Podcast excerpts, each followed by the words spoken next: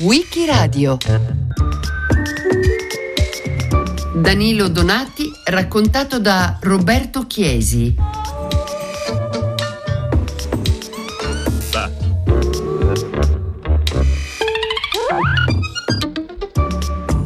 2 dicembre 2001 muore a Roma Danilo Donati, uno dei più grandi costumisti e scenografi del cinema italiano. Era nato il 6 aprile del 26 a Luzzara, in provincia di Reggio Emilia, e fin dall'infanzia aveva avuto una profonda passione per le arti figurative.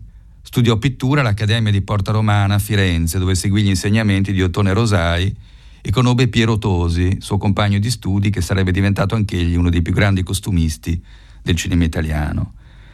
Nel 1953 perse la madre, cui era estremamente legato, e soffrì di un periodo di acuta depressione. Poi nel 1954, a 18 anni, inizia a lavorare come assistente dello scenografo Piero Zuffi per l'opera La Vestale di Spontini, messa in scena da Luchino Visconti alla Scala di Milano. Ecco, questa è un'esperienza determinante che prosegue ancora con il ruolo di assistente all'allestimento scenico per il Crogiuolo di Arthur Miller, Contessina Giulia di Strindberg e L'impresario della Smirne di Goldoni. Sono tutti spettacoli della metà degli anni 50, tra il 55 e il 57, di cui Visconti firma anche le scene, oltre alla regia. Nel 57 per la prima volta firma come costumista la sua collaborazione a un'opera in tre atti di Franco Mannino, Vivi, al Teatro San Carlo di Napoli. Quindi comincia un periodo di attività in televisione, come art director per le prime edizioni di Canzonissima, per lo show Il Mattatore del 59 con Vittorio Gasman e per altri programmi. Ecco, in quel periodo conosce Piero Farani, che inizialmente lavora per la sartoria Anna Mode e nel settembre del 62 crea il laboratorio di sartoria Farani, destinato a diventare uno dei più prestigiosi anche a livello internazionale e che sarà poi imprescindibile dalle creazioni per il cinema di Donati. Il primo spettacolo che Donati e Farani realizzano insieme è un Amleto, è un'edizione dell'Amleto con Giorgio Albertazzi e Anna Proclemer che è messo in scena da Franco Zeffirelli nel 63. Intanto Donati aveva esordito nel cinema nel 59 con La Grande Guerra di Mario Monicelli, dove, come scrive Stefano Masi, nei suoi costumi per il film non c'è solo l'esattezza delle divise dell'epoca, ma anche gli strappi le ricuciture, i fazzolettacci, un'umanizzazione del panorama bellico che ci introduce al dramma dei due commilitoni, eroi per forza. E allora? Come allora? Allora che? Va bene, domando, no? Che se volevo fare ammazzare? Io glielo dico. Aspetta un Rufe Gefreiter Pristina! Fertig machen zur Exekution! Adesso noi avremo deciso, è vero? Sì, sì. Che va bene, glielo diciamo. Da habe ich die Wette verloren. Ich dachte, die hätten mehr Courage. Besonders der Lange. Courage? Fegato, dicono. Quelli conoscono soltanto il fegato alla veneziana con cipolla. E presto mangeremo anche noi quello. Dunque, dove? No, dico, cosa c'entra questo? Prego? Ah, già. Stai buono. E allora, senti un po', visto che parli così, mi te disi proprio un bel niente. Hai capito? Faccia de merda. Compromise!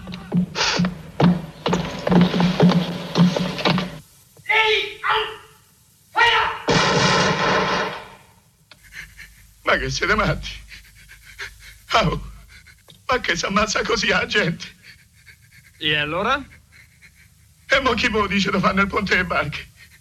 Lo sapeva solo lui, io non so niente. Che gli dite voi al comando? E allora? Eh? Allora che? Eh, Voi credete? Ma eh, scusi, lei credeva che io ce lo sapessi? Io non so niente, non so. Io non so niente. Signor capitano, io stavo alla sanità, stavo. Non so niente. A noi soldati non ci dicono mai niente. Ma che ce ne vengono più a noi queste cose? Non so niente, signor capitano. No. No. No. No. Ah, Gio. Io ho paura. Gio. Io non so niente! Se lo sapessi me lo direi! Io sono un vigliacco! Lo sanno tutti! Donati creava i costumi senza usare schizzi dettagliati né figurini preliminari, anzi non disegnava mai, ma annotava le idee su fogli di carta. Diceva, per essere un costumista devi sapere tutto, pittura, arte culinaria, musica e storia. Su queste basi inventava. Con Adua e le compagne del 60 di Antonio Pietrangeli inizia una lunga collaborazione con lo scenografo Luigi Scaccianoce, che durerà fino a metà degli anni 60 più o meno, in film realistici come Vanina Vanini di Roberto Rossellini, La Steppa di Alberto Lattuada, con cui collaborerà ancora anche per La Mandragola, e poi un episodio della Donna è una cosa meravigliosa di Mauro Bolognini, con cui collaborerà ancora per Madamigella di Maupin e Gran Bollito, che è un film molto più tardo, della fine degli anni 70 ma soprattutto questo periodo, primi anni 60, è il periodo in cui Donati comincia il grande sodalizio artistico con Pierpaolo Pasolini. Il primo film di Pasolini a cui Donati collabora è La ricotta, che viene girato nel 62. È un episodio di Rogopag, un film nel film ambientato durante la lavorazione di un'immaginaria rievocazione della passione di Cristo, dove un povero generico finisce veramente per morire sulla croce, ucciso da un'indigestione. Ecco, i costumi più impegnativi del film erano quelli indossati dalla troupe nelle sequenze dei tableau vivant ispirati alla deposizione di Rosso Fiorentino e a quella di Jacopo Pontormo, cioè due grandi manieristi. A posto, a posto, sbrigarsi, siamo pronti! Il disco!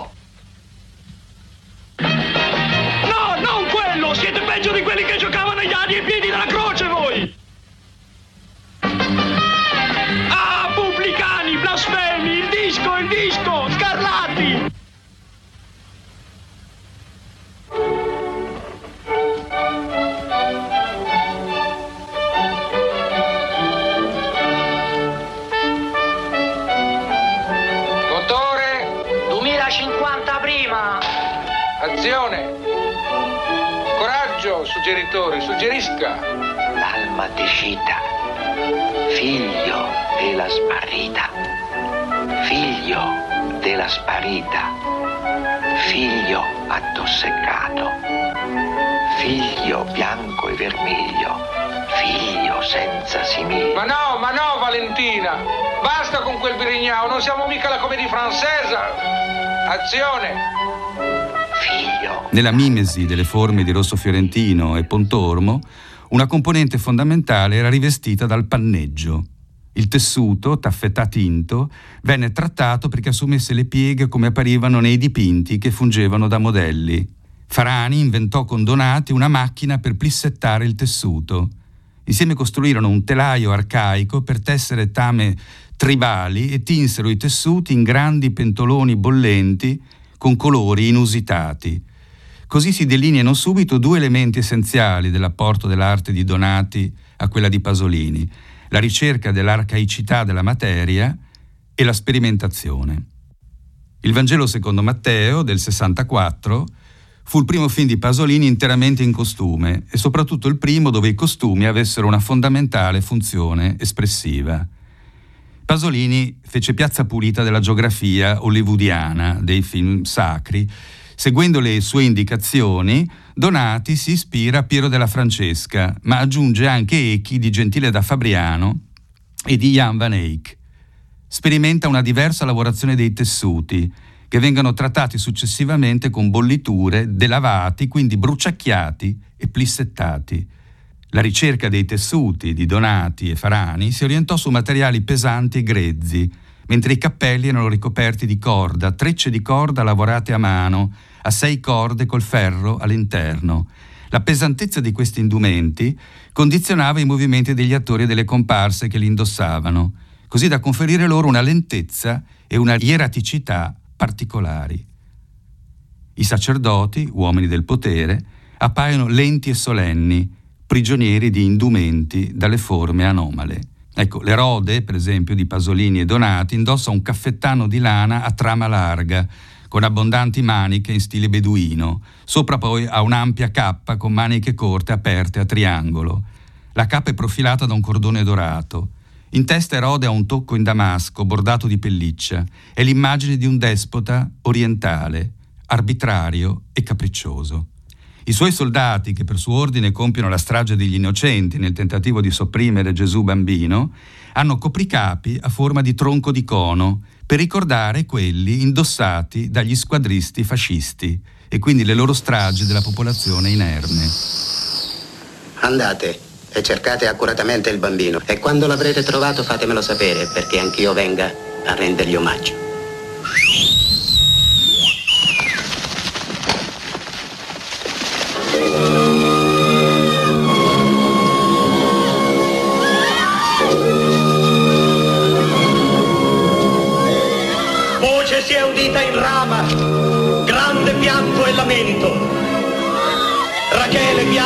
Figli suoi e non vuole essere consolata perché non sono più. Per il Vangelo secondo Matteo Donati ottenne la sua prima nomination all'Oscar, ma questo premio, così come tutti gli altri, lo lasciava assolutamente indifferente, tanto che non andò mai a ritirargli quando gli vennero assegnati. Con Edipo Re, nel 67, Pasolini e Donati si spinsero ad invenzioni ancora più audaci. La tragedia di Sofocle viene calata in una dimensione visionaria e lo stesso Donati disse per l'Edipo Pasolini mi ha detto vorrei dei costumi ispirati agli Incas. Io non tremo mai di fronte a un paradosso perché io sono un paradosso per natura. Io invece gli ho fatto una cosa tutta diversa.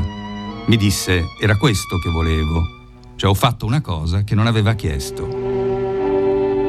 Pasolini voleva ottenere infatti un barbarico indistinto e chiese a Donati una rielaborazione di arte persiana, sumera, azteca e africana. Ecco, si pensi alla Sfinge che è una maschera dell'Africa nera. C'è un enigma nella tua vita. Qual è? Non lo so, non voglio saperlo. È inutile, figlio. Non voglio vederti, non voglio vederti, non voglio sentirti. È inutile, è inutile. L'abisso in cui mi spingi è dentro di te. Donati usò quindi dei tessuti poveri come cencio, mollettone, tarlatana, tela a trama larga e riscaldo. Il riscaldo è quel materiale che si mette fra due stoffe per bombarle un poco. E Farani dice noi lo abbiamo usato rigido, pulito, ma tagliato a striscioline e poi tessuto a mano, sempre utilizzando la spilla da balia. Tutti erano quindi cuciti a mano, ancora materiali umili come piume, rame, paglia, lana, sughero e poi collane di piombo e conchiglie. Una componente importante dell'estetica dell'Edipo Re è la ruvidezza dei tessuti che si stringono intorno ai corpi come armature di stoffa. Un cappello con grande falda circolare decorato con conchiglie e piume è il copricapo proprio di Edipo. La forma di questi cappelli, disegnati da Donati, è invece di ispirazione cinematografica e deriva dal film giapponese L'intendente Sancho di Kenji Mizoguchi, un autore particolarmente amato da Pasolini. Donati ideò anche i gioielli e Farani li realizzò in formelle di Creta dove versarono il piombo.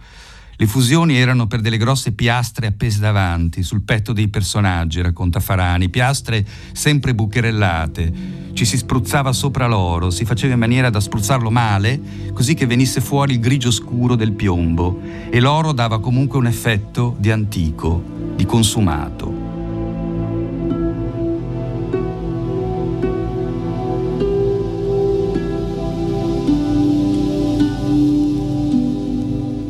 Costumi poi dei film della trilogia della vita all'inizio degli anni 70, eh, dal Decameron del 71 al Fiore di Milona Notte del 74, raccontò Donati, sono stati tutti fatti a Roma. Io non ero mai stato in Inghilterra, non sono mai stato in India, non sono mai stato neanche a Napoli, dopo il Decameron sono stato a Napoli.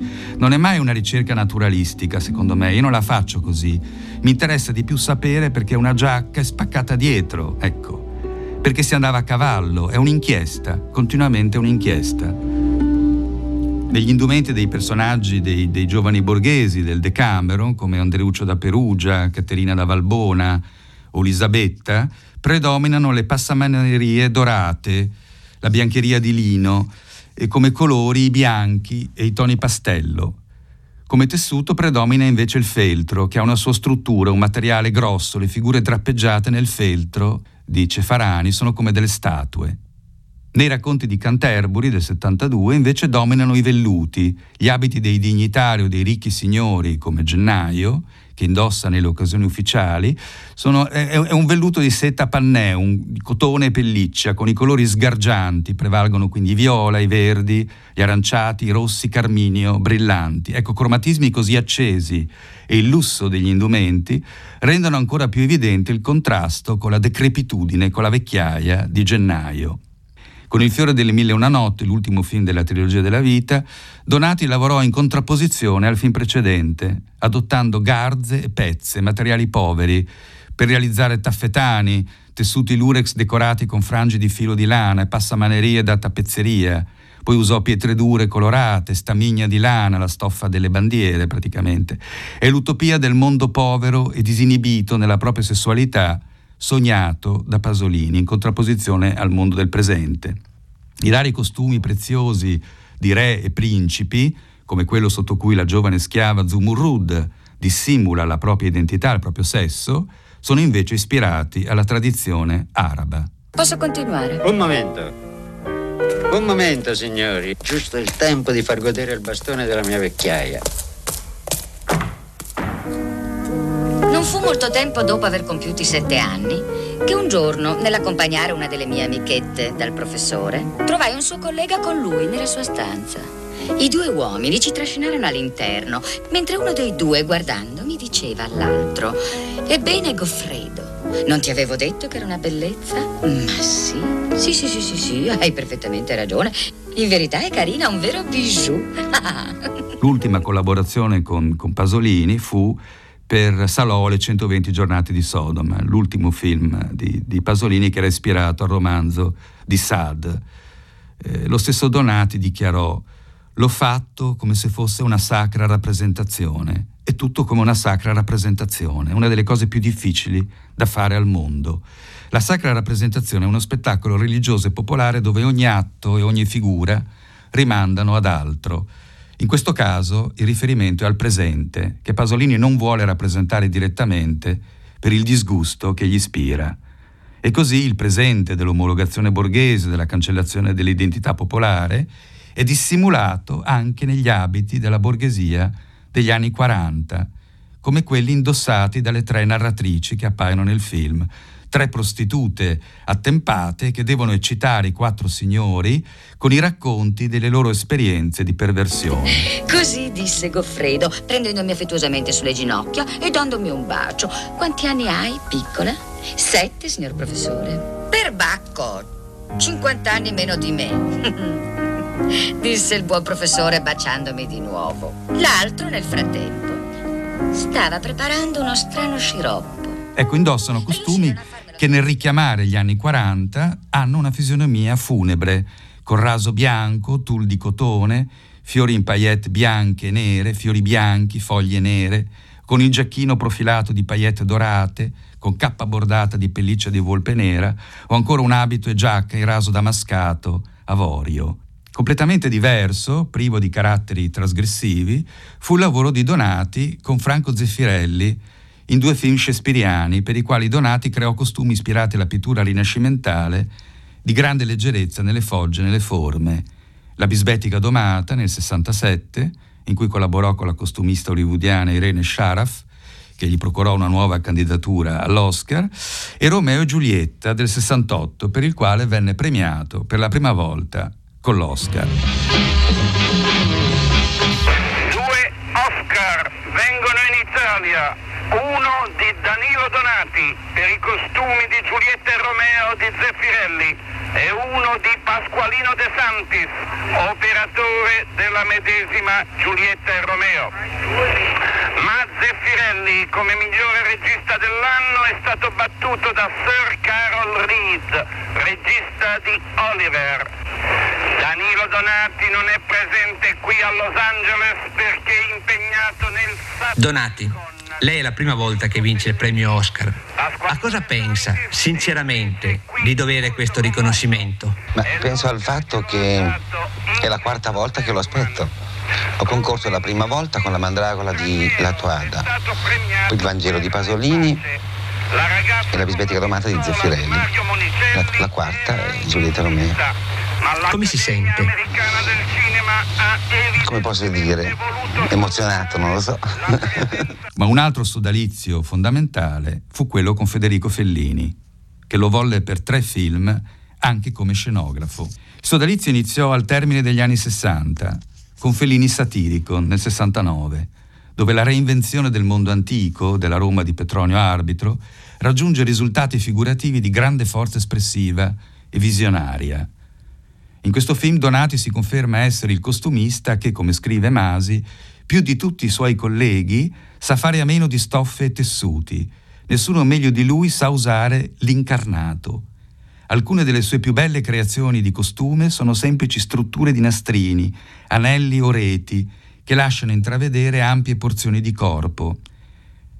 Il costume per Donati è semplicemente colore, immagine. Questa è anche una chiave, quindi per comprendere la straordinaria sintonia che si crea con Fellini, con le creazioni di forme fantastiche, oniriche attraverso i colori e le luci.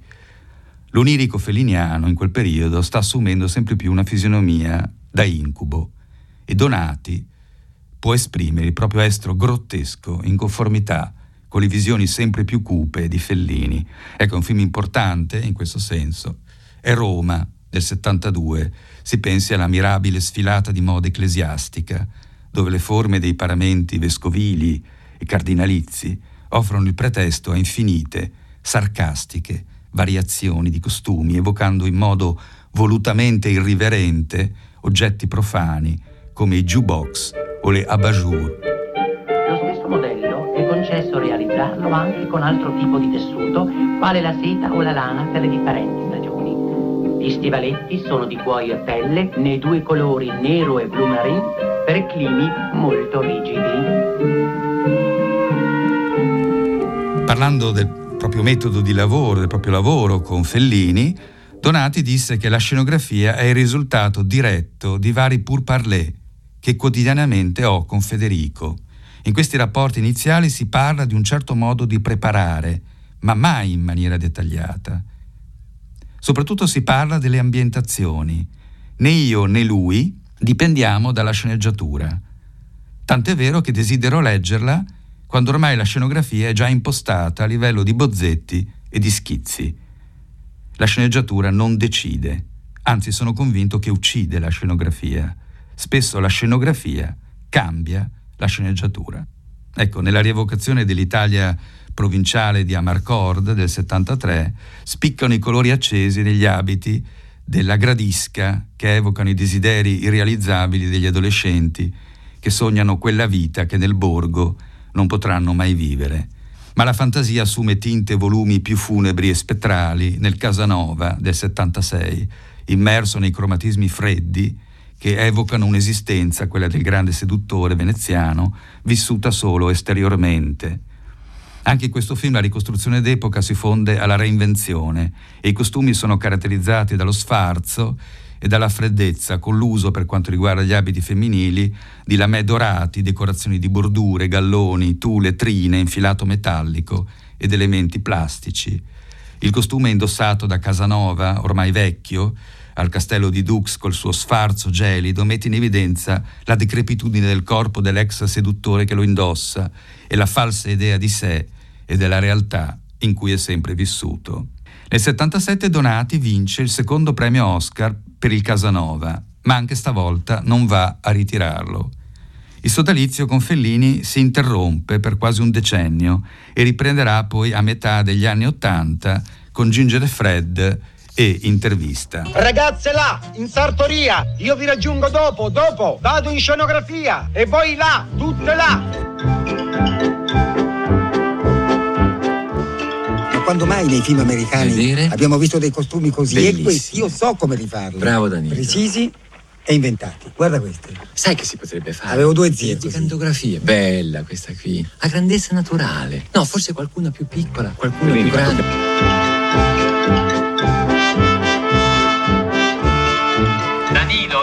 Il Danilo? grammofono è ancora lì? Prendilo mettere qua sopra, sopra questo tavolino il grammofono. Qui davanti. Mettilo lì, dove ti dice il dottore. Danilo, puoi scendere un momento? Danilo, Sono qua, Federico. adesso tu gira quello specchio, fai in modo che rifletta il 10.000. Così.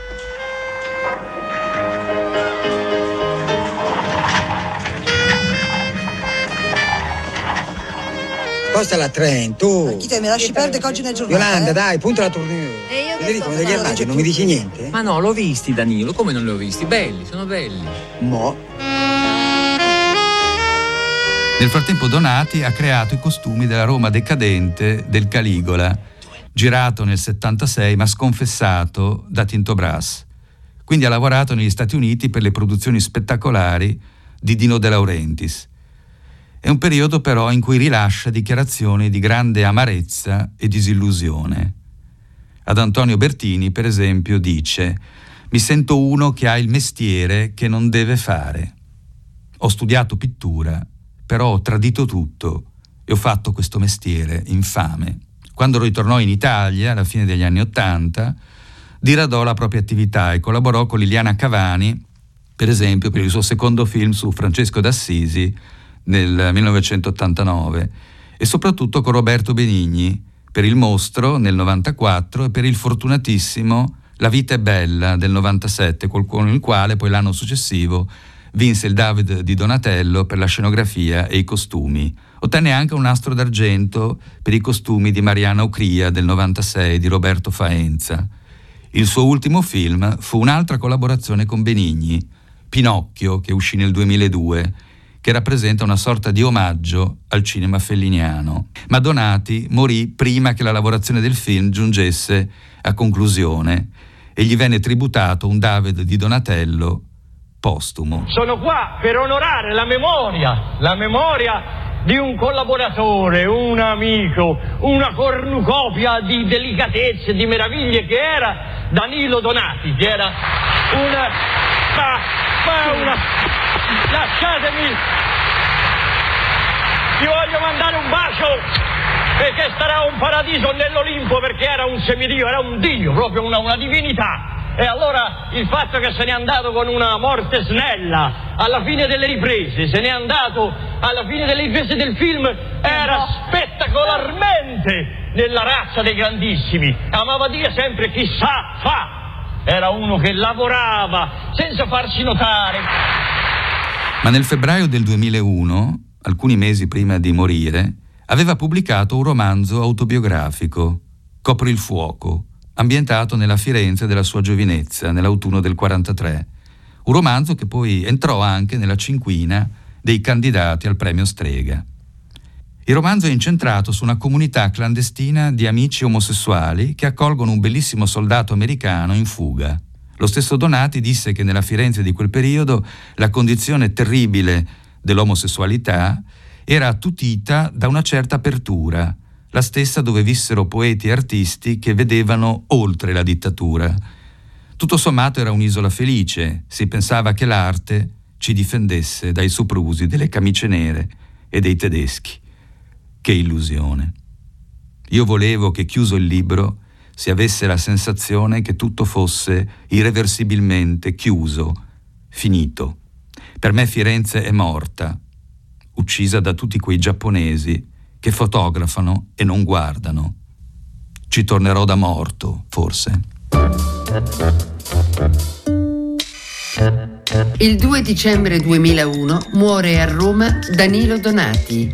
Roberto Chiesi l'ha raccontato a Wikiradio. A cura di Loredana Rotundo, con Marcello Anselmo, Antonella Borghi, Natascia Cerqueti e Roberta Vespa. Per riascoltare e scaricare il programma vai sul sito di Radio 3 o scarica l'app RaiPlay Radio.